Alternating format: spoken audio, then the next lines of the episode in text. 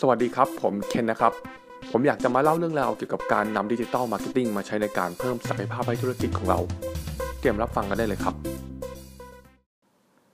วันนี้ผมอยากจะมาพูดเรื่องว่า ถ้าเราจะทำ YouTube Channel อะครับ เราควรจะมีวิดีโอสักกี่วิดีโอดี ก็คือเป็นวิธีการที่เราจะทำการตลาดผ่านทางสื่อ YouTube Channel นะครับ ว่าจริงๆแล้วอะธุรกิจหรือสินค้าหรือบริการของเราเนี่ยควรจะมีวิดีโอประมาณไหนดี ที่ผมได้คำถามนี้มา เพราะว่าช่วงสัปดาห์ที่ผ่านมาเนี่ยครับ มีหลายธุรกิจเลยโทรหาผม แล้วก็ขอคำแนะนำจากผม แล้วก็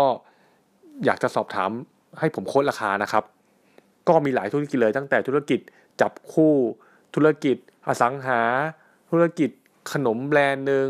เป็นสไตล์โอท็อปหน่อยนะครับ แต่อาจจะดูค่อนข้างขายดีอยู่ดูจากเว็บไซต์แล้ว แล้วก็ธุรกิจเสริมความงาม แล้วก็ธุรกิจคลินิกเฉพาะทาง ทำให้ผมกลับมาคิดว่าควรจะมีกี่วิดีโอดีนะ จริงๆแล้วผมให้คำตอบกับคนที่โทรมาไปแล้วนะครับ แต่วันนี้ผมอยากจะให้คำตอบกลางๆสำหรับโดยทุกธุรกิจแล้วกันนะครับ ว่า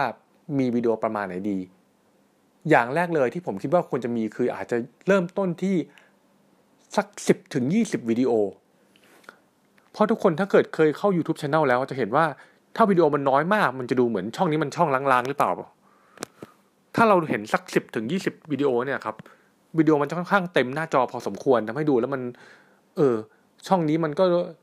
ดูมีเนื้อหาสาระนะ ไม่ใช่ทำขึ้นมาแล้วหยุด ผมหมายถึงกรณีที่เราอยากจะให้มี subscriber หรือมีคนตามช่องเราอะนะครับ ก็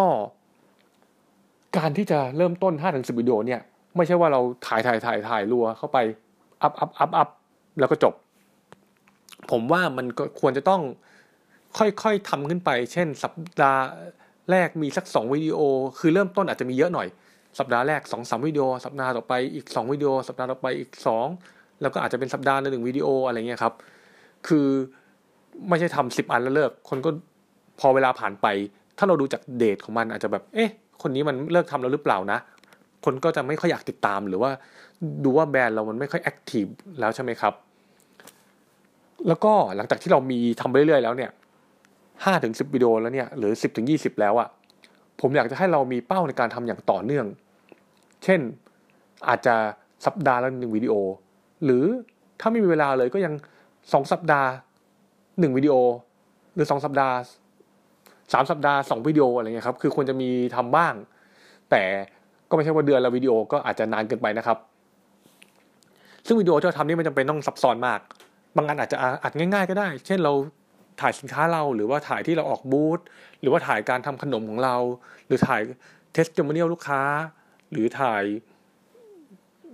รอบคลินิกเราคนมาเดิน หรืออาจจะเป็นสมมติทำอสังหาก็ถ่ายผู้ที่มาดูบ้านอะไรครับ คือผมว่าหลาย ๆ อย่างทำบางอันเป็นเหมือนกับไลฟ์บ้าง บางอันเป็นเหมือนกับเราให้สัมภาษณ์บ้าง บางอันก็จะเป็นเหมือนกับจัดฉากทำแอนิเมชันบ้างอะไรเงี้ยครับ ครับผม ก็วันนี้ผมอยากจะพูดสั้นๆบ้าง หวังว่าจะได้นำไปใช้ประโยชน์กันบ้างนะครับอย่างที่ผมย้ำหลายทีก็พยายามสร้าง YouTube Channel กันด้วยนะครับ ขอบคุณครับ ขอบคุณครับที่ติดตามรับฟังเรื่องราวของผม หวังว่าจะเป็นประโยชน์บ้างไม่มากก็น้อยนะครับ แต่ที่สำคัญฟังเสร็จแล้ว อย่าลืมลงมือทำเลยนะครับ